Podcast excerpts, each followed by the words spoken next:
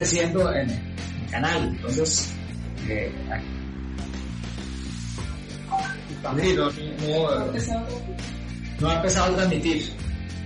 No se ha empezado a transmitir, correcto.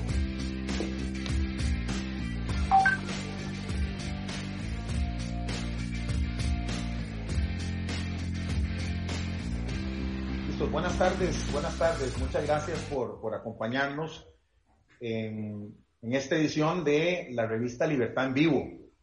Eh, nuestra, lista, nuestra revista se anuncia en eh, las páginas de Libertad Primero, C R, y en Free, que es el Frente Emprendedor.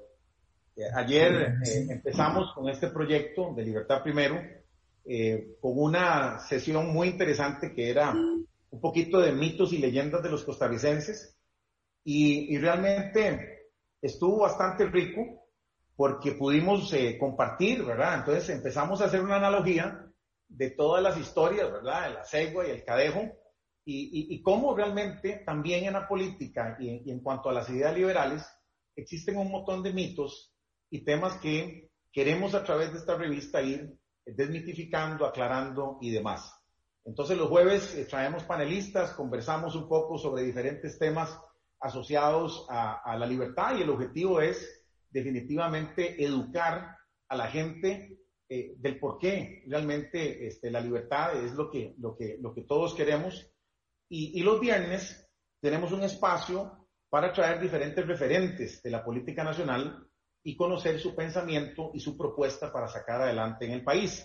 Hoy tenemos un, un invitado de lujo, el licenciado Mario Redondo Poveda, quien ha sido dos veces diputado, fue candidato presidencial eh, por... Eh, el Partido Alianza Democrática Cristiana, y hoy ha sido elegido eh, popularmente como alcalde del Cantón Central eh, de Cartago. Don Mario, de verdad que este, nos honra su presencia hoy y le damos este, la bienvenida. Muchas gracias de verdad por, por aceptar la invitación a, a este espacio que es por y para la libertad, y estamos muy contentos de tenerlo aquí con nosotros. Don Mario. Bueno, muchísimas gracias. El, el agradecido soy yo, más bien encantado de, de estar con ustedes en esta tarde-noche lluviosa acá por Cartago. No sé cómo estará allá en San José, me parece que... Muy lluvioso. No debe estar muy diferente por la circunstancia en la que estamos, pero aquí estamos a las órdenes, a ver si, si nos calentamos un poquito conversando. Sí, quiero presentar a Rafael López también, amigo y, y, y compañero acá de, de moderación. Rafa, este, también muchas gracias por acompañarnos hoy. Gracias, muy complacido de, de poder compartir con... con don Mario, ¿verdad? Un gran referente eh, de la política nacional, y, y orgulloso yo como Cartago de, de tenerlo como alcalde. Y bueno, este, eh, esperamos que, que la gente pueda apreciar este, la, esta conversación, ¿verdad? Que es una conversación informal y, y con el único eh, ánimo de, de, de, de que la gente pues empate de, de lo que está pasando. Sí, queremos, queremos este, agradecerle también a la gente que se está conectando, que es bastante, y, y, y queremos de una vez eh, eh, decirle a la gente que está en, siguiéndonos por redes, tanto en Libertad Primero C R como en Frente Emprendedor y todas las demás que hemos compartido por ahí, que pueden empezar a hacer sus preguntas, ¿verdad? La idea es que podamos tener eh, esa libertad de, de, de, de recibir preguntas, de, de poder este, tomarlas acá, las preguntas para, para, para don Mario también y nosotros. Pero también queríamos, este, nos hicimos una promesa aquí, este, en el grupo, ¿verdad? En esta, en esta revista, de siempre compartir una palabra de libertad. Entonces le pido a Dani a ver si nos ayuda ahí con, con la palabra que tenemos hoy para, para compartirla con todos, este, los, los que nos siguen por, por este medio. ¿Listo?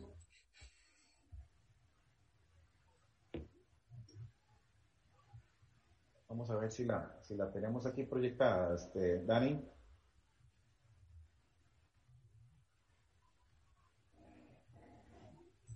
No, no la, no la vemos acá en, en pantalla, perdón.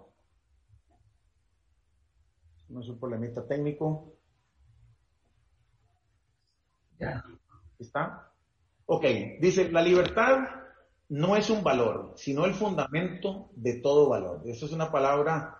Eh, una frase aquí eh, célebre de Winston Hugh Auden, y, y con eso también queremos ir eh, generando un impacto, una diferencia en, en toda la audiencia y demás. Pero bueno, vamos a lo que vinimos, don Mario. Eh, como le decía, ayer iniciamos este espacio, ¿verdad? Que, que, que cuyo objetivo acá realmente es conocer las propuestas, eh, el por qué eh, tenemos que hacer una diferencia. Nos propusimos como objetivo, como, como revista, generar un impacto diferente. Yo creo que nos hace falta educación. Ayer pudimos entender, bueno, cómo, cómo nos cuesta comunicar, cómo nos cuesta realmente llegarle a la gente de a pie. Y, y nos parece, don Mario, muy oportuno. Eh, usted es una persona que, que, que ha logrado en estos días eh, de posicionarse como, como el alcalde de moda, don Mario. Qué calidad, ¿verdad? Entonces lo, lo estamos siguiendo, ¿verdad? Un país entero viendo cómo claramente eh, usted quiere hacer algo diferente. Y eso nos, nos, nos llamó la atención y, y Rafa te contactó. Y, y hoy estamos aquí porque queremos que eh, cuando hay un cambio o cuando se tiene voluntad para hacer un cambio, Eh, no hay obstáculos, don Mario. Entonces, eh, lo vemos muy activo y bienvenido a este espacio. Ahora sí, ¿qué nos puede contar, don Mario? Bueno, muchísimas gracias eh, nuevamente. Eh, después, ¿qué les cuento? Que mmm, en el ámbito nacional, obviamente preocupado, bastante preocupado por la situación del país. Estamos viviendo una circunstancia bastante complicada que tiene en una situación difícil a, a miles y miles y miles de costarricenses, un aumento en el desempleo a niveles, yo diría que no vistos desde hace bastantes décadas, una situación en materia de estabilidad fiscal peligrosa, un, una represión en la economía, en el sector productivo que realmente eh, nos preocupa porque tiene que ver con la generación de empleo y la generación de empleo tiene que ver con el sustento de las familias y eso es calidad de vida y obviamente aunque suenen a cifras económicas, a fin de cuentas todo esto repercute en la, en la vida de las personas y nos interesa obviamente que la gente tenga mayor calidad de vida. En el ámbito local, pues encontramos ahora el primero de mayo una situación complicada, una situación de una municipalidad que había sido gobernada por catorce años con, con un mismo jerarca y con una situación también económica delicada, doscientos nueve nombramientos realizados en las últimas semanas y meses, y un déficit proyectado del veinticinco por ciento para, eh, para las finanzas municipales. Hemos venido haciendo una enorme labor de racionalización de gasto, eliminando gastos no esenciales, tratando de, eh, de poner a la institución En, al servicio de la gente, porque al fin de cuentas a veces en este país el problema que hemos tenido es que a veces las instituciones volvieron el rótulo para adentro y se olvidaron que existían básica y fundamentalmente para servir a los demás, para servir a la población y casi que se convirtieron en, en objetivos en sí mismos, de ahí que nosotros hemos tratado de avanzar en los ejes de que nos permitan una mayor competitividad. Hablaba hoy temprano en una reunión con los directores de área que quiere un cantón altamente competitivo y eso significa eliminar o reducir al máximo los trámites. Cartago está primero en este momento a la hora de los requisitos. Estamos estableciendo la declaración jurada como para varios trámites, como un mecanismo para que exista un control en el posterior y no un control previo. A veces a una empresa le cuesta muchísimo establecerse porque la cantidad de requisitos previos que se le imponen son tantos que si alguien quiere poner un negocio, tuvo que alquilar el local, tiene que, los costos financieros de mantener alquilado un local, de empezar a, a echar a operar, pues son tan altos que eso desestimula la inversión. Queremos menos trámites, queremos tasas e impuestos, ojalá más bajos, queremos obviamente una municipalidad muy expedita en atender las gestiones de la población, particularmente los que quieren producir y generar oportunidades de empleo. Queremos vincularnos con eh, la lo que es la formación del talento humano y en eso tenemos una relación muy estrecha con el Instituto Tecnológico y lo estamos tratando de hacer con otros organismos que tienen que o que dan educación formal o no formal. Estamos echando a andar una escuela de oficios para aquellos sectores de población que no pueden esperar varios años para obtener una carrera y estamos vinculando esa escuela de oficios con necesidades inmediatas de algunas de las empresas en zona franca, en las dos zonas francas que tenemos en Cartago. Estamos también en compromiso de ver cómo mejoramos el tema de la infraestructura y la seguridad, que son elementos importantes también para que la gente pueda venir a establecerse con facilidad. Y en la lucha, que ya no es, eh, no es solo resorte nuestro, sino es más del Estado, por ver cómo logramos eh, propiciar una disminución en los costos de la energía, de la electricidad y de los combustibles, eh, que son elementos claves para la reactivación económica. Eh, hemos venido trabajando muy de cerca con varias industrias, entre ellas con Vicesa. Afortunadamente ya en estos días se están contratando trescientas veintitrés, veintisiete personas, eh, lo cual nos alegra porque son trescientas veintisiete familias que tienen ya eh, alguien que lleve el ingreso a la casa, eh, y en fin, todo aquello que tiene que ver con mejorar la competitividad de nuestro cantón para que Cartago sea un lugar donde exista empleo suficiente, donde la gente quiera venir a invertir, quiera venir a hacer turismo, quiera venir a estudiar, quiera venir a, a comprar, en fin. Eh, queremos hacer de Cartago eh, un, un cantón pionero en varios ámbitos y dentro de eso obviamente también en el tema de la tecnología y la innovación, eh, avanzar hacia un cantón inteligente. Don Mario, me, me llama la atención que al, al escucharlo hablar de que cosas como, como mucho de sentido común, ¿verdad? Este, ¿por, ¿Por qué han sido tan difícil? ¿Por qué es que llega usted, eh, genera un impacto? ¿Qué es? Falta de liderazgo, Mario. ¿Qué es, qué es lo que pasa? Falta de voluntad. Eh, estamos paralizados. ¿Qué, a, ¿A qué obedece que usted en dos meses eh, haya podido influenciar eh, eh, eh, en muchas áreas? Y, y, y sí se está viendo, digamos, que, que, que teniendo voluntad y liderazgo la cosa, la cosa cambia. ¿Será que hay un tema de credibilidad por medio, Mario?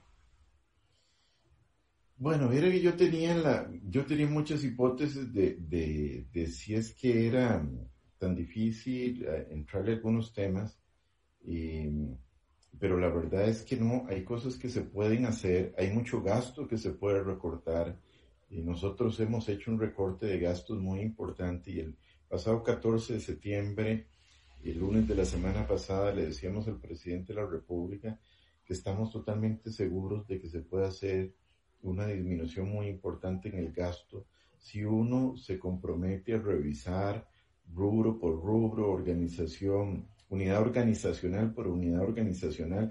En este país, en las instituciones, a veces se gasta en automático, en automático. La gente eh, año tras año lo que hace casi que es indexar el presupuesto y a veces de ahí eh, no se parte de qué necesitamos realmente, sino de tenemos esta plata y hay que gastarla, y como tenemos esa plata, Eh, de ahí, para no quedar el fin de año sin gastarla, vamos a ver qué contratamos, aunque eso no sea esencial. Y le decíamos al presidente, y, y, y la verdad lo hemos sostenido, y le decía a los directores de área de, de la municipalidad, que si antes de esta crisis era absolutamente imprescindible revisar con mucho cuidado y priorizar el gasto y no gastar en aquello que no era esencial, hoy en la crisis que tenemos, con más de un veinticuatro por ciento de desempleo, con un déficit fiscal eh, enorme como el que tenemos, con una deuda pública del sesenta por ciento del Producto Interno Bruto, pues ya si, si en estas circunstancias no revisamos qué gasto no es esencial y prescindimos de ese gasto no esencial, y ya no tenemos cuándo. Entonces yo creo que que definitivamente sí, a mí me sorprende que ha pasado, eh, a, a mí me sorprende que algunas cosas que uno ve como muy básicas y elementales no se hubiesen realizado, y, y ya yo creo que sí se puede, sí se pueden hacer muchas cosas para mejorar el funcionamiento y la gestión pública. Escuchando, don Mario, a, al ministro de Hacienda, ¿verdad?, que cada quien como que está defendiendo su feudo, ¿verdad?, es como, como, que, como que no tenemos una visión integral de que tenemos que hacer un esfuerzo, de que esa cultura que usted dice que no, eh, tenemos el presupuesto, si no lo gastamos, entonces de, el otro año nos dan menos, este, o, o sea, eso es una cultura que ya, que ya está, está eh, en, en, institucionalizada. Pero ¿por qué digamos esto cuando, cuando decimos, bueno, lo estamos haciendo en un, en un municipio tan grande, ¿verdad? Como, como, como el, de, el de Cartago, que tiene acueducto, que tiene caminos, que tiene... O sea, es una empresa, este, la municipalidad. Y, y el problema es que la gente no está entendiendo que, que hay un fin eh, eh, último, que hay recaudación, que hay impuestos, que tenemos que dar un servicio a la, a la comunidad, pero ¿por qué eso no permea, digamos, a un nivel ya de gobierno central, don Mario? Yo creo que hay una resistencia eh, a veces porque, de, porque la gente que, que preside no, no, no tiene plena conciencia de esta circunstancia, o porque está acostumbrada a la inercia. Algunos, a veces existe el síndrome de Estocolmo, que uno tiene que luchar contra eso, ¿verdad? Hay gente que entra a una institución y termina siendo muy fácilmente casi que secuestrada, y termina enamorándose del secuestrador, y ya deja de ver desde afuera la realidad que le toca vivir al pueblo, y eso hay que tener muchísimo cuidado. Nosotros... Eh, una vez me decía una persona que uno necesita andar por la vida constantemente con, con, una, con una especie de lupa o algo que le permita una visión zoom, que le permita abstraerse periódicamente del escenario y visualizar las cosas. Pongo un ejemplo: si usted va en un freeway, una autopista, eh, de, usted no, no tiene claro dónde es que hay un choque, dónde tiene que salir, eh, y, o los diferentes problemas. Si usted logra abstraerse y verlo desde arriba, como si fuera un helicóptero, usted va a saber eh, cuáles son los obstáculos y cuáles son las mejores decisiones a tomar. A veces siento que nos pasa lo del síndrome de Estocolmo, y alguna gente entra a una institución y es como el carrito que entró a la autopista y ya perdió de vista eh, el panorama completo y se quedó ahí viendo nada más lo que está alrededor. Eh, definitivamente eh, una cultura que tenemos que erradicar y, y, y cambios importantes que tenemos que generar. Sí, don Mario, bueno, vamos a, vamos a, a tocar varios temas, definitivamente la pandemia es uno de ellos, pero quiero cerrar este, este segmento eh, porque nosotros en La Libertad creemos eh, de que el gobierno tiene que ser un facilitador, ¿verdad? Eh, eh, tiene que estar al servicio. Ahora que usted está sentado ahí administrando, ¿verdad? Porque usted ha estado en el lado legislativo, eh, ha estado en, en, en, en el ejercicio de su profesión liberal como, como abogado. Eh, o sea, ¿por qué cuesta tanto que nosotros podamos decir hay un gobierno local que está al servicio, que facilita, ¿verdad? Que fue lo que empezó a usted a explicar, eh, que, que enlaza eh, sector privado, empresarios. O sea, ¿cuál es ese, ese, ese diseño, este, don Mario, que, que tenemos que tener como, como, como país, este, en este momento, de acuerdo a esta lógica que está siguiendo usted en la municipalidad, que es un gobierno local? Sí, yo creo que eh, pasa mucho por la modernización de nuestra democracia, ¿verdad? Nosotros durante un buen tiempo eh, creo que hemos dejado de incorporar talento humano a la toma de decisiones públicas, conocimiento, porque hemos tenido un sistema político muy embudo, de gente que llega al poder, se rodea de su argolla y quiere trabajar alrededor de los intereses de una pequeña argolla política de un partido, y no le estamos abriendo eh, las puertas a muchos que pueden llegar a aportar.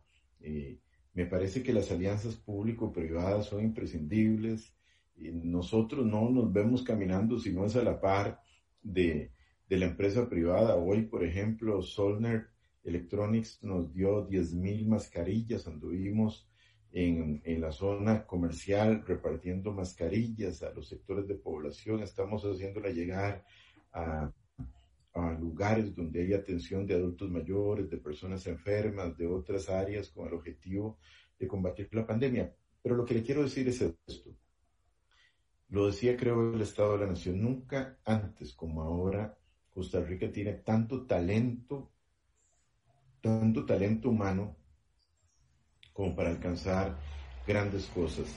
El problema es que ese talento eh, está siendo marginado por quienes están en la política, porque siguen viendo la política como un hueso al cual agarrarse y amarrarse, y no le están abriendo espacios a que esos sectores puedan nutrir, alimentar y enriquecer la construcción de políticas públicas. Creo que tenemos que evolucionar definitivamente a una democracia completamente distinta que aproveche ese talento, esa capacidad y que nos permita enriquecernos en la construcción de políticas y, y, de, y en la toma de decisiones. Eh, por lo menos lo que yo he aprendido en esto, en los años, es que primero que uno tiene que tener la humildad de entender que uno no lo sabe todo. Y a partir de ahí, usted tiene que rodearse de gente que tiene capacidad. Y yo le digo a la misma gente de la municipalidad, nosotros tenemos que reconocer que el mejor talento de Cartago está fuera de las cuatro paredes de esta municipalidad. Y hay gente muy capaz, muy valiosa, que tal vez nunca se mete en política y no llegue a alcalde, ni a regidor, ni a síndico, pero que no por eso tiene muchísima capacidad, muchas ganas de ayudar, muchas ideas. Y si nosotros somos capaces de vincularlos, participarlos y aprovechar ese talento, esa capacidad, pues estaríamos aprovechando lo mejor que tiene nuestro cantón. Igual nos pasa en el país, igual nos, nos sucede en el país. El problema es que por mucho tiempo hay partidos que han llegado y que han simplemente pensado, oye, esto es para nosotros y nos vamos a acomodar nosotros, y ahí eh, desaprovechamos mucho talento por falta de humildad para abrir las puertas, para llamar a otros, y, y, y creo que ahí hay un tema esencial. Mario, dijiste algo muy, muy impactante ahorita en esto de, de la alianza público-privado, de que, de que tenemos que trabajar. Eh, conozco bastante bien el ambiente en Cartago y, y, y todas las zonas francas y este tema, pero, pero ayer hablábamos de mitos y leyendas, ¿verdad? El, de, del famoso diablo y el coco, ¿verdad? Que le decían a uno que es el temor, pero usted sentado ahí, usted ve que lo que está trayendo una zona franca son empleos de calidad, no es cualquier empleo. Lo que está trayendo una zona franca es tecnología, es innovación. Entonces un gobierno de no puedes quedarse atrás, que es lo que está diciendo usted, y, y definitivamente entonces empezamos desde otro ángulo, ¿verdad? Eh, eh, bueno, no, a, a, hay que molestar a las, a las zonas francas porque, bueno, son las transnacionales, es el coco que viene aquí a, a, a de arrasar con todo, ¿verdad? Y, y, y, y bueno, ¿qué me podés decir vos de eso? Porque yo creo que es uno de los mitos que tenemos que ir quitando en este país, de que hay empleos de calidad. La gente aquí se ha preparado. Tenemos un instituto tecnológico, sí, bueno, pero ¿al servicio de qué? ¿Qué estamos produciendo, Mario? Mira, estamos produciendo eh, de productos de la más alta calidad. Imagínense que en Solner, que tuve la posibilidad de irlo a visitar, se producen tabletas electrónicas que llegan a los Boeing, que llegan hasta naves espaciales, y los estamos haciendo aquí en la Lima de Cartago. Gente muy humilde, eh, gente que terminó su bachillerato, se capacitó, sacó inglés, la han preparado y está ahí trabajando los tableros que a veces van en un Lamborghini, que van en un Boeing, que van en una nave espacial.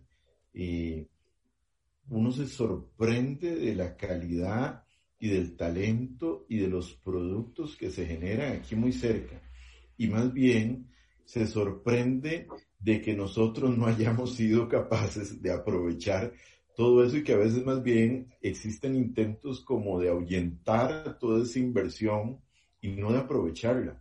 Viera que nosotros, por el contrario, yo eh, de, desde antes de entrar me senté con las dos zonas francas que había aquí en Cartago, con la Cámara de Comercio y con otros sectores financieros, etcétera, y les dije, yo quiero hacer una comisión de reactivación económica y me gustaría que, que hagamos equipo. Le, le pedimos al rector del tecnológico un equipo, él designó a, a su asesor.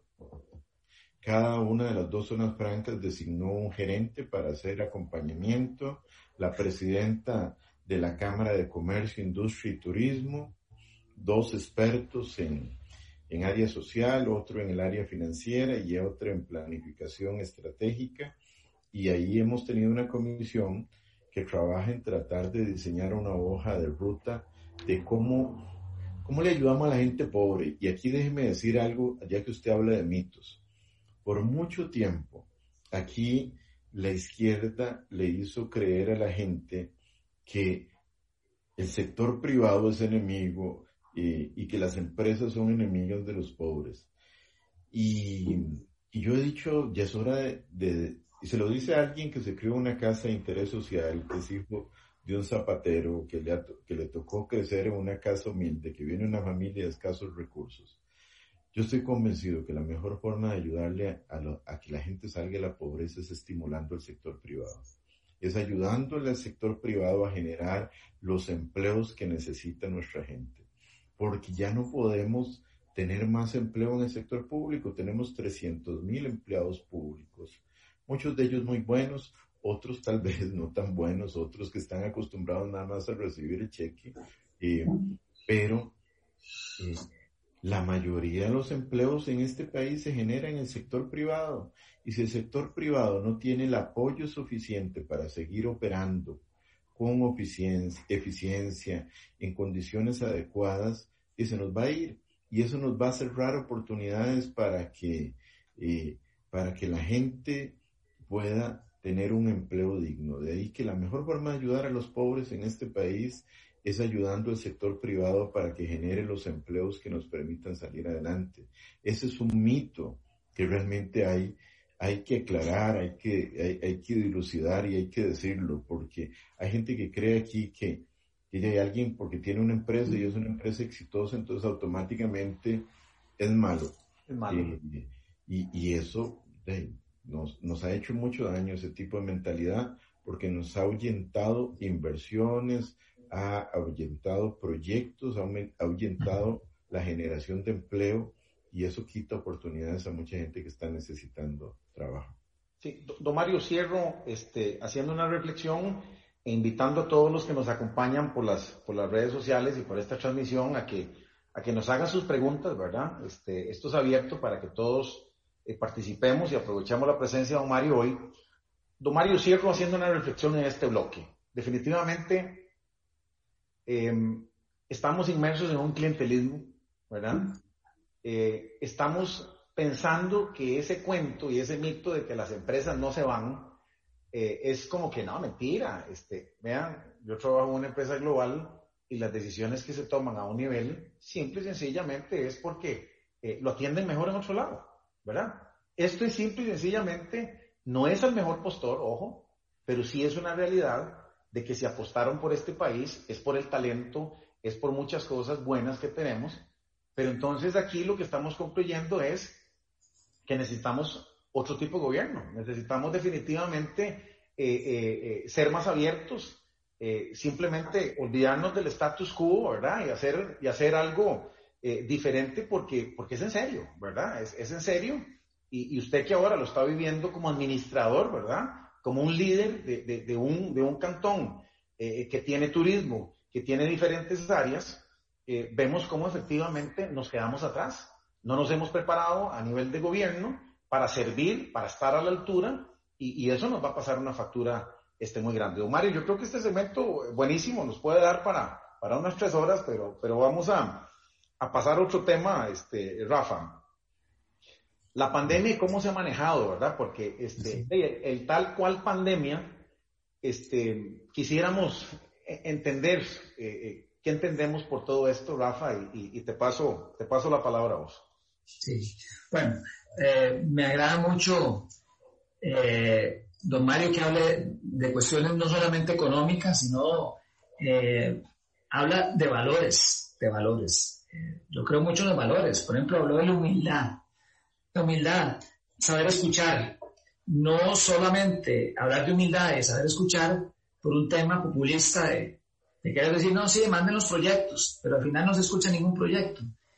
Y en esto de la pandemia, eh, bueno, sabemos que a estas alturas, según las estadísticas, tenemos un veinticinco por ciento de desempleo y otro veinticinco por ciento son subempleados. Estamos hablando que la mitad de la población está prácticamente en una situación muy precaria. Entonces, bueno, eh, muchos dicen, ok, eh, la pandemia nos llevó a esta situación. Eh, entonces, eh, es poco creíble eso. Y cuando vemos una acción suya particular, que le dimos mucho seguimiento, y, y ahí, por ahí viene la pregunta, es que usted se hizo escuchar como alcalde y usted pidió una segmentación. Usted, usted le pidió al gobierno, al Ministerio de Salud, que estaba cerrando todo, y le dijo, no, bueno, en Cartago pasa algo específico, yo quiero que nos sentemos, ¿verdad? Eso lo hizo usted. Y yo creo que cuando se hacen cosas interesantes, cosas diferentes, se hace un efecto dominó. Es decir, comienza a reproducirse en otros lados, ¿verdad? Eh, hay una organización que pertenecía a las municipalidades, que les costaba un ojo en la cara, como una especie de sindicato. Después tal vez nos pueda hablar de eso, pero en el tema de la pandemia, eh, aquí definitivamente sentimos o, o siento que se pudo haber manejado mejor, que los resultados que estamos viendo de subempleo y desempleo no se le pueden atribuir solamente a la famosa pandemia, sino que eh, hay otras formas de hacerlo. Yo creo que usted mostró con hechos, con frutos, una forma diferente. Es decir, bueno, si hay un cantón, recuerdo en una de las entrevistas que, que le hicieron, hay un cantón, cuando usted habló con el Ministerio de Salud, como Quebradilla, que tiene solo uno, una persona, y hay otro cantón que no tiene ninguna, porque vamos a meter a todo el cantón, digo, estoy hablando de distritos, disculpe la, el desvío, porque vamos a meter a todo el cantón en el mismo paquete. Sí, de, de, tenemos una situación en el país donde eh, se han cerrado a todos los años y, y se ha destruido el aparato productivo, prácticamente. Eh, Eh, hablando de que eh, recuerdo frases como que actividades esenciales. ¿No será esencial para un peluquero cortar el pelo para llevar los frijoles a su mesa?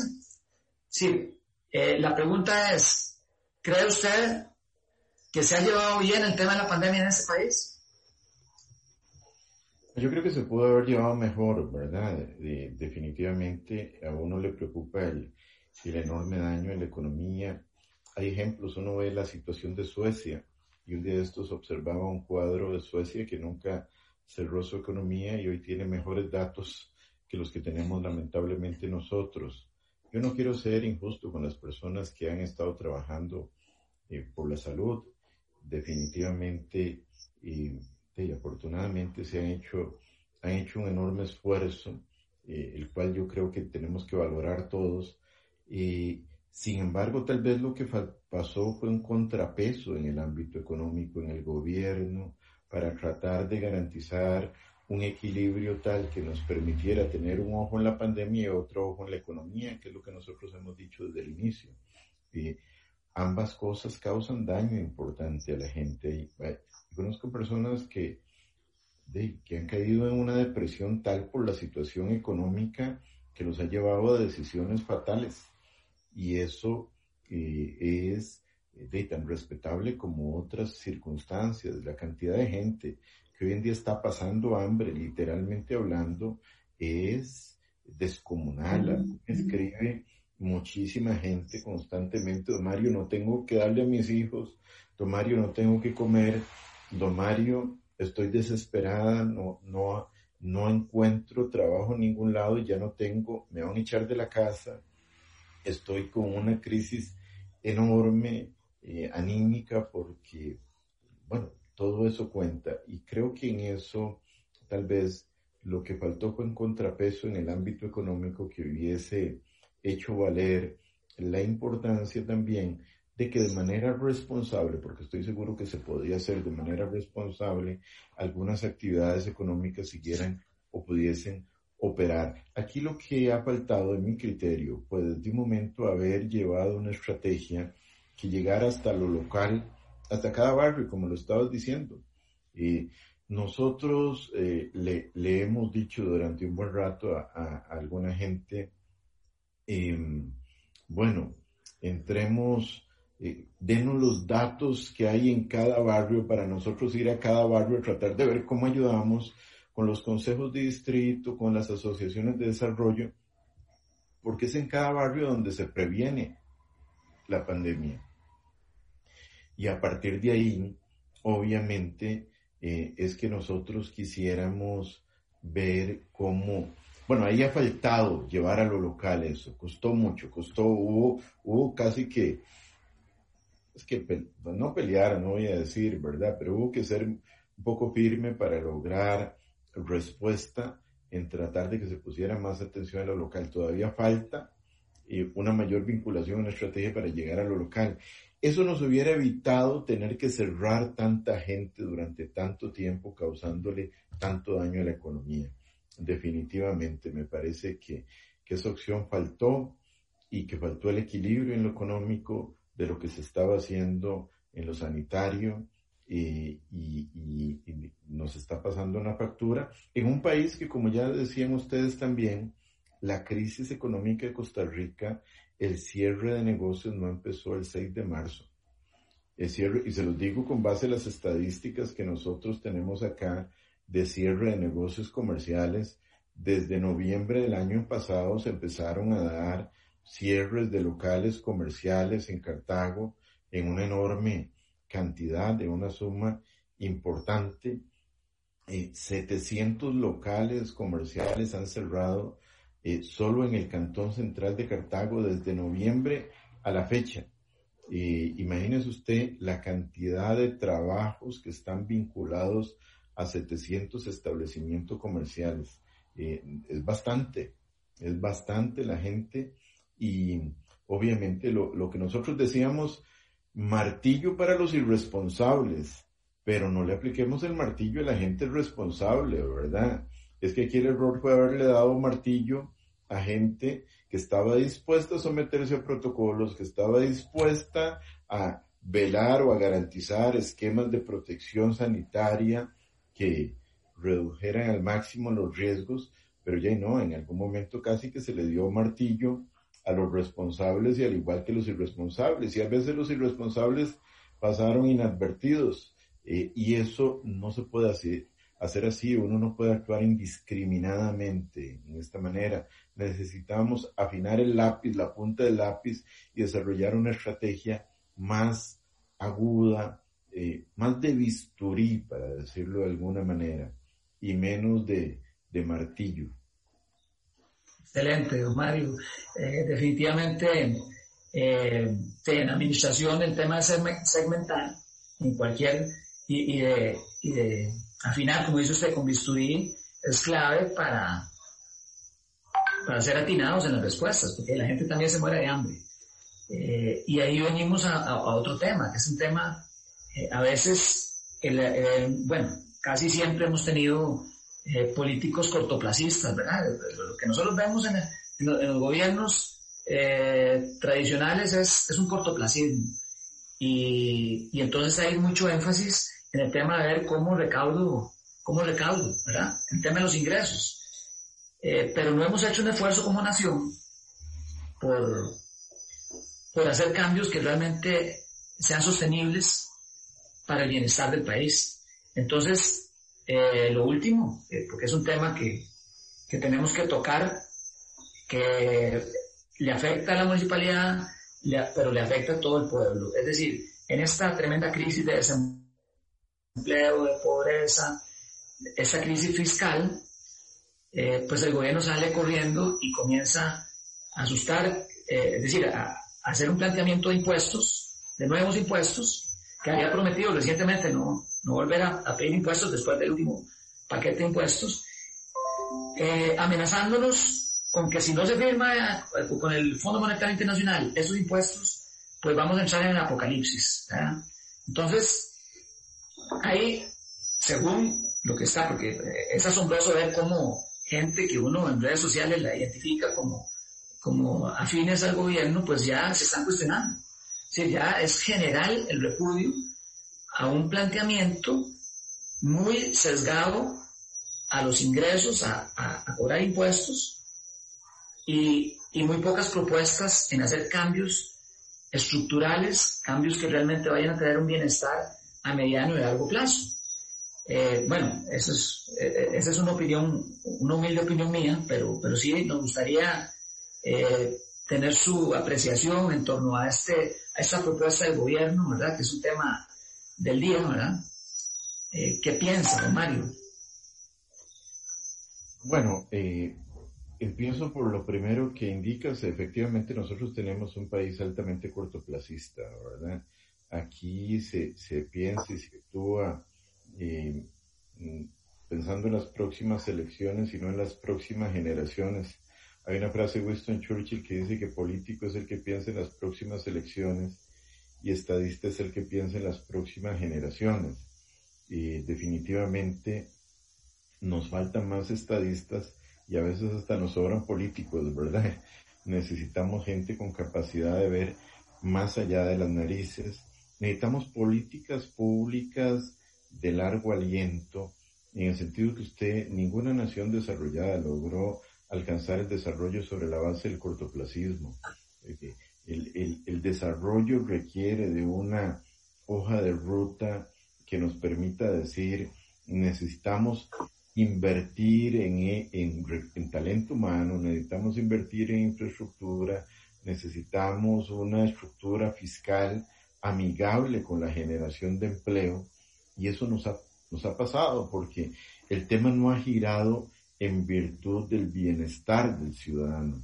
El problema que hemos tenido en las últimas décadas eh, eh, con, con, con el Estado es que a veces, en lugar de girar sobre la base del interés del ciudadano, ha estado muy supeditado al cálculo de los partidos políticos de cortísimo plazo y no de las estrategias que nos permitan garantizarle a nuestro pueblo eh, mayor calidad de vida a través de más oportunidades de empleo, de estudio y de otras circunstancias. Eh, me hablas de, del acuerdo. Obviamente, cuando llegamos ya contra las cuerdas, como lamentablemente nos ponen ahora, de ahí eh, se, se, se cae en el riesgo de estar supeditado a una serie de cosas que no necesariamente son, hubieran sido las deseables, y obviamente también se vuelve a caer en el error de tratar de hacer caer el sacrificio sobre los hombros del pueblo y de los consumidores y de los contribuyentes. Eh, es poner a pagar a los que ya están pagando. Es decir, usted está pagando bien, impuesto de bienes inmuebles, bueno, se lo vamos a triplicar. Eh, usted está pagando tanto renta, bueno, le vamos a cargar más.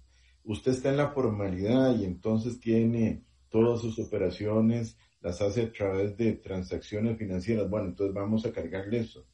Y, y definitivamente eso es un círculo vicioso que al fin de cuentas no... no nos ayuda, sino que más bien nos complica, porque el esquema planteado lo que puede hacer es reprimir más la economía. Y reprimir más la economía es ahuyentar a quien quiera venir a invertir, y es ahuyentar a los que ya están produciendo para que dejen de producir y para que aumente el desempleo, y al aumentar el desempleo aumente la pobreza. No es el mejor mecanismo. Sí, no, no, no es el mejor mecanismo. Y, y, y lo dice una persona como usted que estuvo en el, en el Parlamento, que estuvo en el Congreso, y es una de las cosas que, que a uno le sorprende, porque algo que se comenta eh, en todo lado es la falta de una oposición responsable y cómo se ha jugado mucho con el miedo.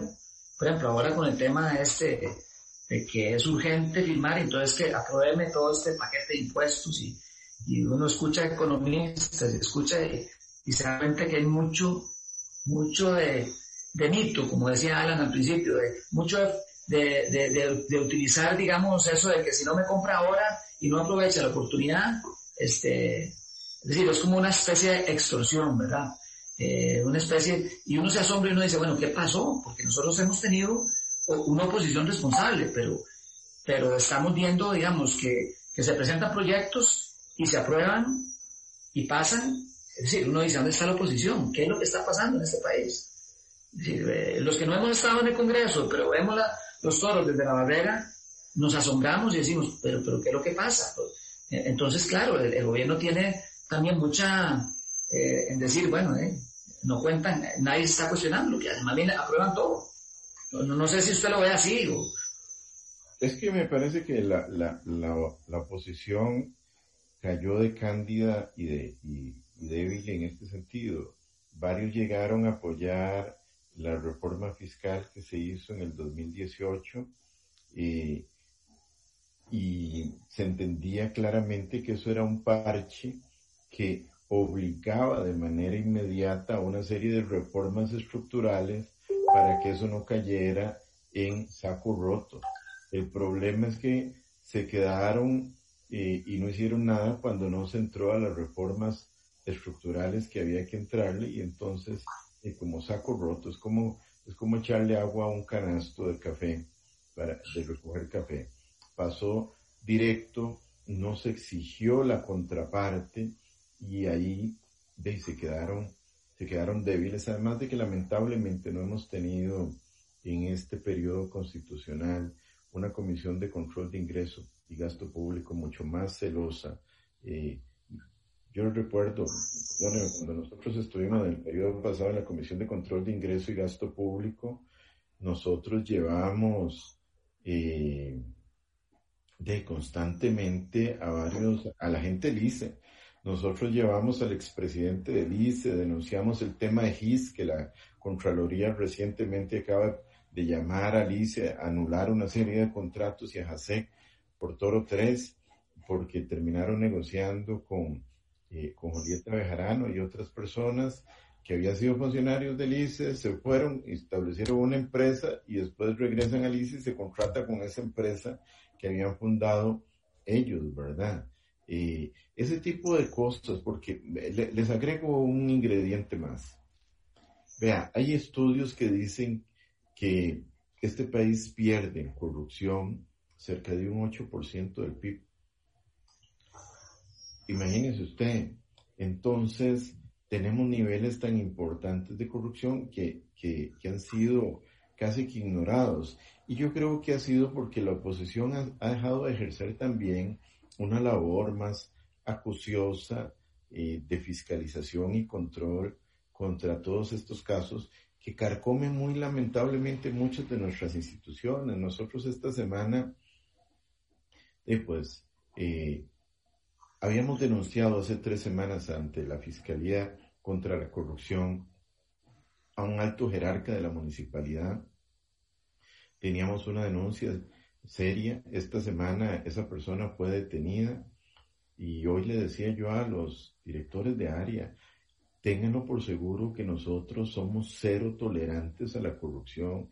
Si alguien quiere llevarse un carretillo de arena a la casa, ténganlo por seguro que nosotros no lo vamos a pasar por alto, porque de carretillo en carretillo vamos drenando las instituciones y perdiendo toda credibilidad con la gente, y eso hace un enorme daño, porque cuando se pierde confianza y se pierde credibilidad, entonces eh, eh, la gente ya no, no contribuye igual, ya no, ya no le pone el mismo interés. Eh, y, y, le, y le quiero decir que es, es la necesidad de pasar de un círculo vicioso a un círculo virtuoso. Cuando hay desconfianza, cuando hay corrupción, aumenta la informalidad, porque la gente dice: ¿para qué voy a ir a pagar? ¿Para qué voy a, a formalizar esto? Si esa plata se la van a robar, si esa plata la van a usar mal, si esos son una argolla, si ellos todo para adentro y nada para afuera. Ese tipo de cosas nos genera un ambiente contraproducente. Los mismos inversionistas, a veces no progresa el, el inversionista o el, el comerciante o, o el, eh, el, el empresario más exitoso, sino el que llegue y le unta la mano a alguien por ahí en busca de que le den los permisos o le faciliten las cosas.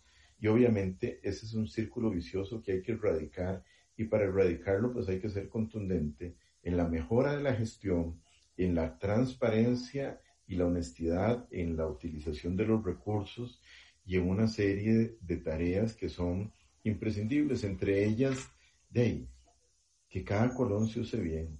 Cada colón, alguien puede decir: mire, es que es muy poquito. Deja.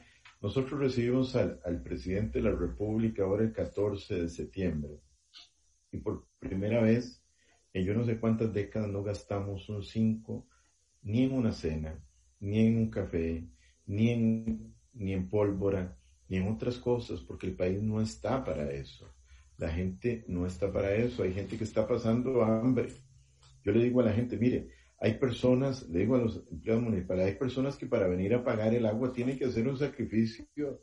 Hay gente que para pagar el impuesto de bienes inmuebles tiene que dejar de, de darle los pases tal vez al hijo para que se tenga que ir a pie a la escuela o al colegio o a otros lados o, o, o a trabajar eh, sin los medios, nosotros no podemos desdeñar ese esfuerzo que hace la gente en aportar y en pagar a veces los servicios y los tributos. Entonces no, no administramos bienes de difunto, administramos recursos de la gente, que a la gente le cuesta sacar de su bolsa para aportarlos. Y esa conciencia tenemos que tenerla siempre, porque a veces se tiende a olvidar. Excelente. Don Mario, yo quisiera, yo, yo quisiera tocar, este, antes de pasar al último segmento, que ya es un poco hablar de, de usted, de, de, de, su, de, su, de su propuesta política. Me llama la atención varias cosas, ¿verdad? Primero, este, para cerrar el tema de los impuestos, eh, hay una propuesta, eh, ¿verdad?, de que aquí tenemos tantos impuestos que es imposible cobrarlos y tenemos una estructura tan grande que no cobramos nada. Y, y, y eso, este, si racionalizamos el número de impuestos, ¿verdad? Ojo, que no estoy hablando de los que evaden, no estoy hablando de los que, de los que están haciendo cosas indebidas. Mario, ¿cree usted que realmente si tendríamos una estructura de menos impuestos, de tasas menores, que seamos más eficientes y que tengamos una estructura adecuada en el gobierno para cobrar esos, pero cobrarlos bien? ¿Qué, qué, qué piensa usted de eso, Mario? Sí, le, le, les quiero ser muy franco. Mi impresión alrededor de este tema ha evolucionado con los años. Eh, y, y le quiero decir que hoy en día estoy más convencido de que tasas menores eh, y más simples nos facilitarían mejor la recaudación. Hoy tenemos una enorme dispersión en la cantidad de tributos. Le voy a poner un ejemplo que le, le estoy pidiendo a los diputados que me ayuden a eliminarlo.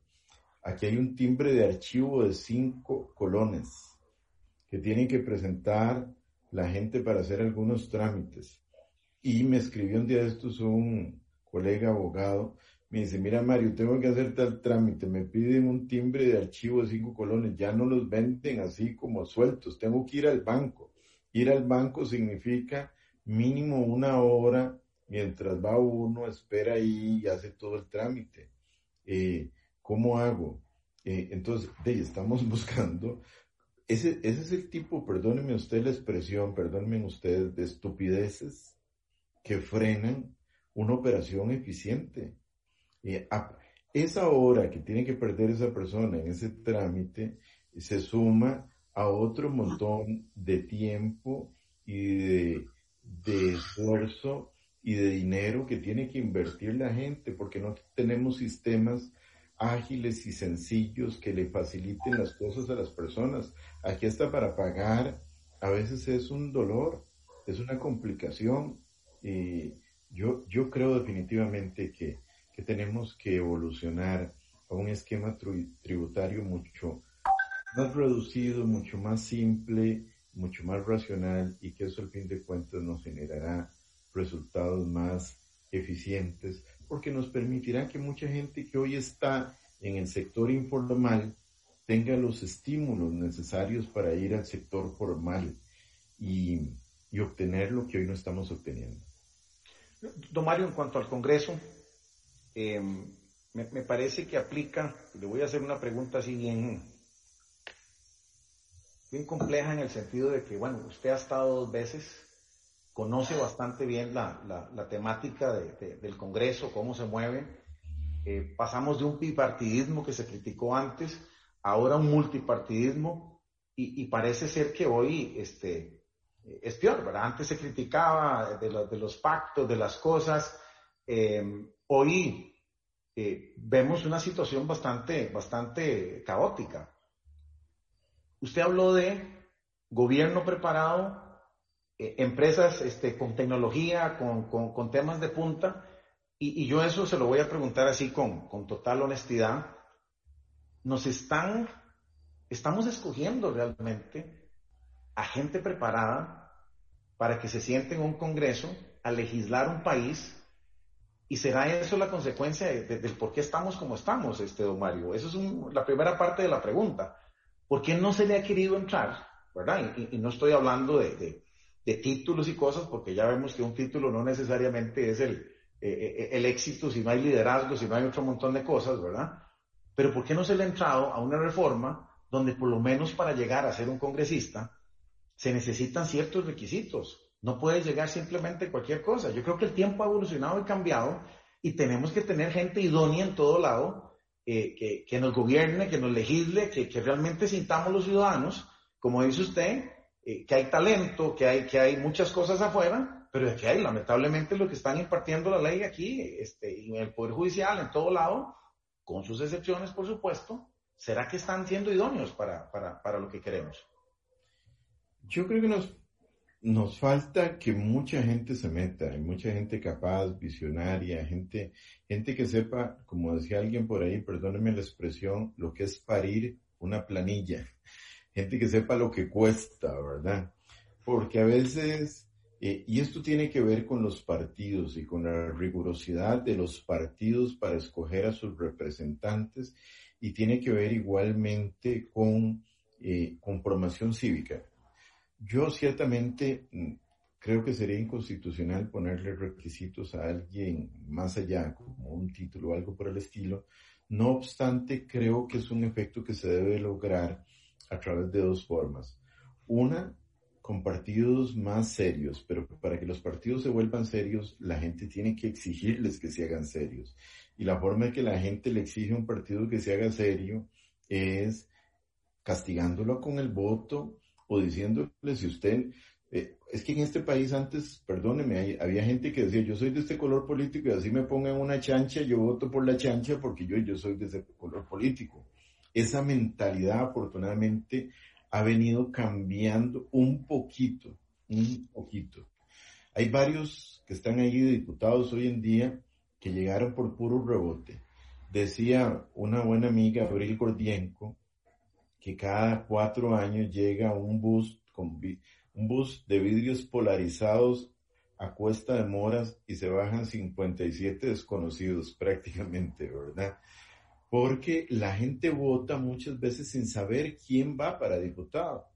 Eh, yo proponía cambiar la elección de diputado de la de presidente para que la gente fuera más rigurosa a la hora de escoger, se fijara más en quién estaba votando para diputado y pudiéramos ser más selectivos, con todo el respeto para, para todas las personas. No voy a hablar mal de ninguno en específico, pero estoy seguro que hace falta gente más visionaria, más experimentada, más, eh, más consciente de los problemas que enfrenta este país para que llegue y haga diferencia, no para que llegue a la Asamblea Legislativa a ser un espectador, a pasar sentado cuatro años. Usted le pregunta, llevamos dos años y medio casi, y usted pregunta por el nombre de más de la mitad de los diputados y un noventa por ciento de los costarricenses no saben quién es. Y definitivamente necesitamos otro tipo de congreso, un congreso con figuras mucho más sólidas que tengan el liderazgo para hacer el contrapeso adecuado a un poder ejecutivo. O sea, eh, ese es el sistema democrático, un sistema de pesos y contrapesos. Si un poder ejecutivo es flojo, pero usted tiene un poder legislativo fuerte, usted logra controlar algunas cuestiones. Pero si el poder legislativo no genera un contrapeso para velar por la reestructuración del Estado, por la reducción o racionalización del gasto público, y usted lo que pasa es que queda condenado por los dos lados, ¿verdad? O sea, don Mario, estamos flojos, ¿verdad? Eso es lo que me quiso decir. Estamos jodidos, como siempre. Bueno, muy bien, vea, me la puso picando usted, don Mario. Yo sé que usted ahorita está muy entretenido en la alcaldía y, y, y, y de verdad que este, estamos siguiéndolo, ¿verdad? No, no es que quiera este, decirle aquí que lo estamos así como, como haciéndole fijos, ¿verdad? Pero, pero hoy, dice, tuve un agradable almuerzo en Cartago con dos amigos a los que estimo mucho, don Alberto Trejos y don Eli Feinzeit. Muchos temas que hablar, gente que quiere aportar mucho por este país. Eh, como le digo, ojo, no es que le tenemos un fijo ahí en la esquina, ¿verdad? De la municipalidad, ahí en las ruinas, pero bueno, ¿pero qué significa esto, verdad? Y si le puedo preguntar abiertamente, y, y, y ya entendí claramente por qué usted fundó su partido, ¿Qué, qué aspiración tiene usted, don Mario, para el, para el veinte veintidós? Hablemos de esa parte ahí, yo sé que, este, pero bueno, queremos preguntarle porque yo creo que este espacio y esta revista Libertad en Vivo eh, es para que realmente ya paremos el engaño, ¿verdad? Creo que nos hemos comprometido aquí sin ningún interés político, este, los que estamos detrás de este proyecto, simplemente con empezar a educar, empezar a quitar mitos, empezar a realmente dar espacios para que la gente de a pie entienda quién es Mario Redondo y si tiene una, una, una, una propuesta, que, que, que la bajemos a la gente, ¿verdad? Este, ¿Por qué es importante? Usted habló de, de que no se combate la pobreza, se dan oportunidades para que la gente trabaje y salga de la pobreza. No es clientelismo, no son seiscientos programas este, de asistencialismo y, y, y no, no es eso. Claro que hay una parte que puede ser ahí, pero nosotros creemos en que definitivamente tiene que cambiar esto. Y, y yo creo que nos levantamos un día a decir, este, sin ningún interés, sin ningún eh, partidismo, demos un espacio y, y, y gracias a la oportunidad que nos da la libertad para conectarnos ahora por diferentes vías. Antes hubiera sido muy difícil, pero don Mario, bueno, ¿qué nos está ofreciendo usted eh, en una eventual eh, candidatura o una eventual propuesta, verdad? Porque vemos ahí que usted está, a don Eli lo tenemos la otra semana, ¿verdad? Entonces, es amigo suyo, puede ser amigo de nosotros también, ¿verdad? Yo estoy interesado en que en este país existan opciones serias, responsables, visionarias. He estado tratando de hablar con diversos amigos de, de, de varios grupos políticos y de gente que no está en política también eh, para tratar de ver cómo podemos articular una coalición seria, responsable, visionaria que ayude a este país a salir adelante. Me parece que es momento para ser, hoy más, siempre hay que ser responsable, pero si hay una oportunidad donde se debe ser responsable, es ahora.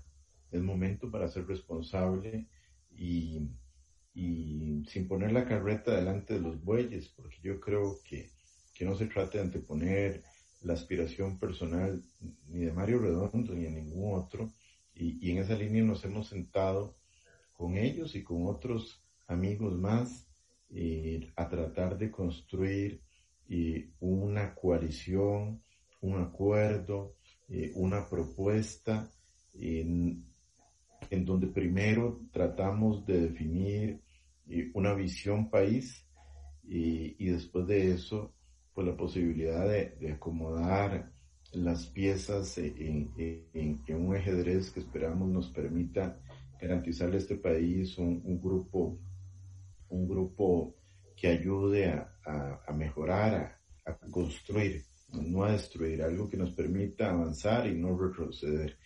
Y en esa línea es en que estamos, ¿verdad?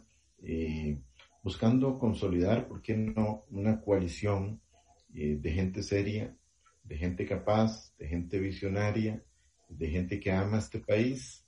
Eh, unas están en un partido, otros no están, y sin distingo de colores políticos, sino anteponiendo los intereses del país, tratar de, de ofrecerle al electorado algo, algo bueno. Don Mario, creo que eh, me, me llama la atención algo, y creo que una de las cosas que, que empezamos ayer en la revista, ¿verdad?, en la sección de mitos y leyendas que llamamos del primer tema, eh, veíamos los comentarios de la gente en redes sociales. eh, nosotros creemos que, que nos ha costado Eh, compartir una idea diferente, no ha calado en la gente, nos hemos ido por una tradición, nos hemos ido por todos estos mitos de, de, de, de, y usamos palabras como el Estado Social de Derecho se va a acabar. Eh, o sea, don Mario, ¿qué, qué nos hace falta? O sea, ¿por qué esta propuesta diferente, alternativa, por ejemplo, usando su caso como, como Alianza Democrática Cristiana en, la, en las elecciones pasadas, ¿por qué una nueva propuesta no ha calado en el electorado? ¿Por qué, digamos, siempre nos vamos hacia la tradición? Eh, hablábamos ayer del miedo, hablábamos del coco, hablábamos de la cegua, del cadejo, de, de la carreta sin bueyes, ¿verdad? Hablábamos de que esas cosas se usaban como para mantener el status quo. Rafael ponía un, un caso muy bonito, ¿verdad?, donde él decía que, lo, que el papá lo mandaba, ¿verdad?, vamos a, a coger café, y que entonces le decían, como para mantenerlo ahí vigilado en el, en el metro cuadrado, Eh, bueno, que si se iba por allá le podía salir el, el, el, el cadejo, ¿verdad? Entonces, ¿cómo ve usted esa, esa, esa mitología aquí, digamos, en el, en el electorado. O sea, está bien, bueno, usted se dio una oportunidad, una tercera opción, eh, pero, pero ¿por qué es que no cala una, una, una, una propuesta diferente, abierta, de reactivación económica, de, de, del menos mitología, de que menos es más? Eh, don Mario, ¿qué nos hace falta? No, no, no, no hemos sabido hablar con la gente, o, o, o estamos hablando otro idioma que la gente no está entendiendo, don Mario. Yo creo que eh, eh, hay, a, a cada día se le llega su hora, ¿verdad?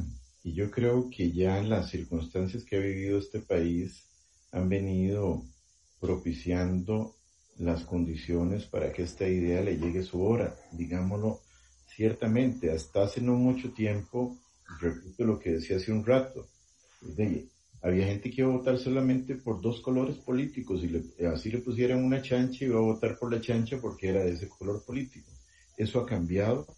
La gente hoy eh, tiene otros parámetros para definir su voto, eh, y siento que tal vez fa- ha faltado articular adecuadamente las personas y los grupos adecuados, pero creo que existe en esta oportunidad, y tengo la esperanza de que existe la madurez, la conciencia, tal vez en algunos actores políticos, así lo quisiera, y para sentarnos y trabajar juntos, y también que exista la conciencia en la población para respaldar un proyecto serio, ¿verdad? Eh, a veces hemos sido muy emocionales en este país, y creo que eh, en, en esa dirección eh, pues definitivamente nos hemos inclinado pasionalmente por un lado, por el otro. Y es cierto también, ¿verdad? La, la vida es política, y, y alguien decía que la política no es razón, sino un alto porcentaje es pasión. Pero a veces por, por ser irreflexivos y muy pasionales, hemos dejado que este país vaya de tropezón en tropezón. Y yo creo que ya ahora todos esos golpes esperemos que hayan creado callo o chichota, y ya tengamos mucho más sensatez para tomar decisiones que permitan que esta idea ahora sí pueda tener el respaldo suficiente. Don Mario, cuando usted me habla de idea, ¿me está hablando de una coalición o me está hablando de una propuesta seria? ¿De qué me está hablando usted, don Mario? De las dos cosas. ¿Sí? De una propuesta seria en el marco de una coalición, y digo en el marco de una coalición porque creemos que eh, de manera responsable y anteponiendo los intereses del país, tenemos que decir, aquí no se trata de tener varios partiditos sacando cada uno un grupito de diputados, uno saca dos, uno saca cinco, otro saca siete. No, se trata de decir, consolidemos un proyecto que garantice una visión responsable del futuro, capaz de convencer voluntades suficientes en este país, y acompañémoslo también de, eh, del apoyo necesario para garantizar gobernabilidad. Eh, hay que levantar un estandarte y hay que decirle a la gente de este país, sabemos por dónde se va, y síganos y, síganos y vamos juntos a tratar de, de consolidar este derrotero que puede llevarnos a una mejor situación. Creo que es eso. Mario, me, me gustan esos almuerzos, ¿verdad? Ojalá que estén bien, ojalá que estén bien sazonados, ¿verdad? Que no tengan mucho chile, que, que, que la dieta este, que se está cocinando ahí, pues sea una, una dieta buena, ¿verdad? O sea, una, una, una receta buena. Ojalá que, que eso se esté así, que por más almuerzos como esos, ojalá que sí, ¿verdad? Yo, yo creo, Mario, que... Ay, perdón, Rafael, tenías... Es que me están llegando, bueno, hay varias preguntas, hay muchas preguntas, pero eh, no nos da tiempo, yo creo, porque ya, digamos, este... Pero hay una pregunta que se hace en Twitter, que, que la hace este Julio Alvarado, creo. Dice, sí, dice, pregúntele cómo debería un presidente pararse, es una inquietud que tiene, pararse ante los sindicatos, ante una reforma del Estado, donde va incluido cierre de instituciones, apertura de monopolios, reestructur- reestructuración de personal y eliminación de pluses. Esto pregunta el señor Julio Alvarado. Yo creo que nosotros tenemos que empezar por convencer al, al país. Vamos a ver, El gobierno no está al servicio ni de los partidos políticos, ni de los sindicatos, ni de ningún grupo en específico. El gobierno está al servicio del interés público y del interés de las grandes mayorías. Y si nosotros sabemos concientizar a la población de que las opciones para tratar de garantizar un ambiente que nos permita generar empleo, atraer inversiones, eh, son eh, tomar X o Y medidas, pues eso eh, se sostendrá solo. Creo que no hay que gobernar, sería un error gobernar para un pequeño sector, sea X o Y, sea Y o sea Z. Aquí tenemos que gobernar para todo el país eh, con diálogo. Yo creo en el diálogo, yo no tengo problema para sentarme a conversar con todos los grupos. Afortunadamente aquí en Cartago hemos logrado, en el Consejo Municipal, lograr un acuerdo con cinco partidos políticos y, y trabajar anteponiendo los intereses de nuestro cantón a otro tipo de intereses. Y en el ámbito administrativo, pues aquí hay tres sindicatos en la Municipalidad de Cartago. Con todos nos hemos sentado a dialogar y sin maltratar a nadie, pero hemos tratado de, de convencer de que las cosas tienen que ir por un lado eh, en virtud de que eso es lo que le conviene al pueblo, y el pueblo es prioridad ahora. Don Mario, tenemos ya... por, por, por hay otra preguntita por ahí, tal vez. Sí, sí, aquí, aquí estoy revisando y creo que que muchas ya las hemos abarcado, tal vez no, no quise interrumpir a don Mario. Eh, se habló de simplificar, ¿verdad? Por aquí la gente está hablando de que tiene seis meses esperando un permiso sanitario, eh, y ahora con el tiempo de la pandemia se puede ir eh, más allá. Eh, se habla definitivamente que, que muy atinado el tema de, de la corrupción, ¿verdad? Que es un, es un tema sistemático, nada tiene que ver Eh, con las empresas eh, que quieren realmente trabajar y traer empleos de calidad. Mucha gente dice, sí, aquí estamos definitivamente entendiendo de que mucho es por pagar favores políticos, ¿verdad? Lo que hablamos de clientelismo, Mario. Eh, yo creo que las propuestas eh, fueron muy claras de su parte. Aquí está hablando, bueno, ¿qué propone? Don Mario habló de gente con experiencia, de que necesitamos capacitar al, al servidor, que tenemos que servirnos para eh, servir, Eh, prepararnos para servir mejor, y, y creo que efectivamente ahí eh, es el tema del mensaje y, y del diálogo. Eh, ¿Qué otra pregunta tenemos por ahí, Rafael? Esas son las que estoy capturando yo aquí. Es que eh, tratamos de poner todas las cosas, aunque sean a favor o en contra o, o no, pero es lo, lo que opina muy, mucha gente. Aquí hay un señor, Raúl Macías, que dice, creo que a los liberales no nos dan cámara ni micrófono. En medio de comunicación hegemónico de este país es Canal siete, y está invadido por la izquierda encarnada por el señor Ignacio Santos. Me imagino que está refiriendo, a, eh, bueno, que tiene que ver, pero yo sin embargo, eh, eh, que, bueno, no voy a contestar yo, es para don Mario. Es... Mario, ¿cómo ve usted la influencia de los medios de comunicación? Si podemos resumir eso en este, en este problema eh, o en esta situación que tenemos histórica. Viera que yo no estoy en, vamos a ver, yo tengo buena relación con bastantes medios y, y la verdad, pues uno puede estar de acuerdo, ¿no?, en algunas posiciones, pero creo que también eh, en buena parte depende cómo uno venda, en, en el buen sentido de la palabra, los productos que uno pretende vender, y tal vez ahí es donde se ha fallado en algunas oportunidades. Eh, Si logramos estructurar un proyecto serio, responsable, visionario, anteponiendo los intereses del país a los intereses de periquitos, menganitos, sutanitos, que no pongamos aquí a, el nombre de, de Mario Redondo, Eli Feinzeit, o Alberto Trejos, o Pedro Muñoz, o Fulanito, Menganito, Perencejo, sino que aquí digamos, primero Costa Rica, busquemos un proyecto serio y responsable. Y después de eso, ¿ya?, lo demás se tendrá que acomodar a, a eso. Y si podemos hacerlo bien, yo estoy seguro que el mensaje y la comunicación puede lograr eh, llegar a quienes tiene que llegar. Soy, soy en esto y me declaro optimista, eh, y creo que, que tal vez lo que ha pasado en, en, en, anteriormente es que son, no se ha logrado vender adecuadamente el producto.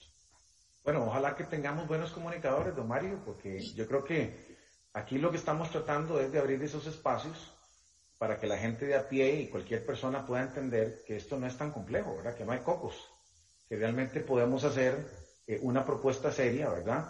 Que no caigamos otra vez en el error de decir hay que sacar a X o, o, o Y partido, eh, hay que votar por el menos malo. Eh, yo sí quisiera, y creo que ese es el compromiso que tenemos desde este foro, de, de, de educar, de transmitir, y vamos a trabajar de verdad y, y, y para eso, ¿verdad? Para que haya discusión, para que la gente entienda, pero que de una manera sencilla, don Mario, que, que la persona esa que le fue a decir a usted no tengo trabajo, entienda cómo le vamos a ayudar, cómo es que esta propuesta le va a ayudar a todo el mundo, ¿verdad? Y no caigamos otra vez eh, en aquel satanismo, ¿verdad? De que es malo, de que los ricos y los pobres, eh, don Mario, yo creo que eso es lo que tenemos que, que hacer. Una reflexión final, don Mario, para, para despedir el, el, el programa de la revista Libertad en Vivo. De verdad que para nosotros ha sido eh, un honor, de verdad que ha sido muy rico, ¿verdad? Aquí pudiéramos quedarnos un montón, pero eh, por razones de tiempo definitivamente eh, no. Pero sí, don Mario, una reflexión final eh, para despedirnos, ¿verdad? Hoy. Muy agradecido decirles que, bueno, yo creo que uno no puede... Eh, de mencionar que es claro que tenemos una situación difícil en el país, que el escenario no, no es fácil, pero yo creo que estoy, yo estoy convencido de que este país es maravilloso, que este país tiene un potencial humano increíble, que existe la capacidad y el amor a la patria suficiente para lograr grandes cosas. Viera que la semana pasada fue una semana triste para los cartagineses. La semana pasada el En un día, no sé si fue martes o miércoles de la semana pasada, un depravado pasó y le faltó el respeto a una dama aquí cerca de, de, del plantel municipal. Se nos quemó una vivienda y un vehículo en donde viajaba una familia, siete miembros, eh, siete personas que perdieron la vida en un accidente de tránsito. Pero fíjate la respuesta que yo vi del pueblo cartaginés, no solo cartaginés, de todo el país, para apoyar a que esa familia pudiera llevar a dar santa sepultura a, a sus miembros, fue increíble, a mí me llenó de esperanza. Y yo hacía una publicación en que decía que en este país son muchos más los buenos que los malos. En este país hay buena voluntad, hay amor, hay solidaridad, hay ganas de servir. Yo estoy seguro que si nosotros solamente logramos dejar de lado nuestras diferencias y anteponemos lo que nos une, lo que nos hace grande, lo que ha hecho grande Costa Rica históricamente, vamos a poder lograr salir adelante y vamos a salir más fortalecidos, que, que las crisis son oportunidades y tenemos que ver esta crisis como una oportunidad. Una oportunidad para reinventarnos y para salir mejor que como estábamos. Ese es el reto, eso es en lo que yo confío y eso es en lo que estamos apostando. Y un abrazo enorme y muchas gracias por, por el honor de compartir con ustedes y con todas las personas que nos han seguido. El honor es nuestro, este, don Mario. Bueno, queremos hacerle muchas un... Gracias. Adelante, Rafa, perdón. No sé si tenés un comentario no, final. Rafa. No, no, quería agradecerle a don Mario. Desde el primer día que conversamos, pues, estuvo muy anuente. Eso muestra lo que dijo al principio, humildad, este, vocación de servicio y, y que con todas las ocupaciones que tiene, saque el rato para, pues, para conversar sobre lo que le interesa a los costarricenses. Creo que, que es de, de mucho mérito y quiero agradecerle a Mario y, y esperamos este, en este proceso que tenemos tan, y estos retos tan grandes que nos va a acompañar más adelante conforme Eh, pues se vayan eh, desencadenando los hechos, ¿verdad? Y, y entonces, este, siempre bienvenido aquí, ¿verdad? A la, a la revista Libertad en Vivo, don Mario. Gracias. Sí, gracias, un gusto. Sí. Igual, de mi lado, entonces, eh, quisiera invitarlos, ¿verdad? El, el próximo jueves a las seis de la tarde tenemos Mitos y Leyendas parte dos. Esperamos que sea la parte dos y final, ¿verdad? Este, muy interesante, don Mario. Ojalá que nos pueda seguir también, porque está muy interesante el, el, el análisis de todos estos mitos y, y, y leyendas que hemos tratado como de ir ahí quitando. Y este, el próximo viernes a las seis de la tarde, en la parte política, digámoslo así, del, del, del invitado, del protagonista político, estamos invitando a don Eli Feinzeit.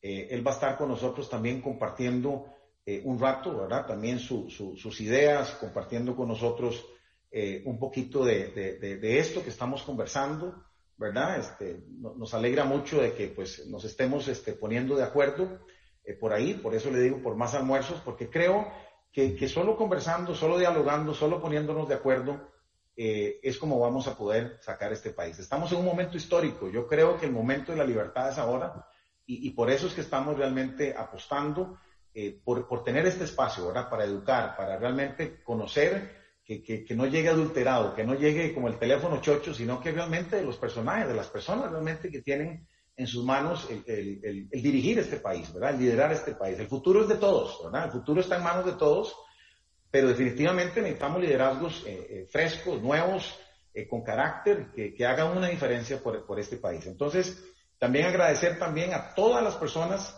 que nos acompañaron hoy, ¿verdad? Ojalá que nos sigan acompañando, que sigan participando, eh, que nos puedan seguir en, en, en Libertad Primero C R.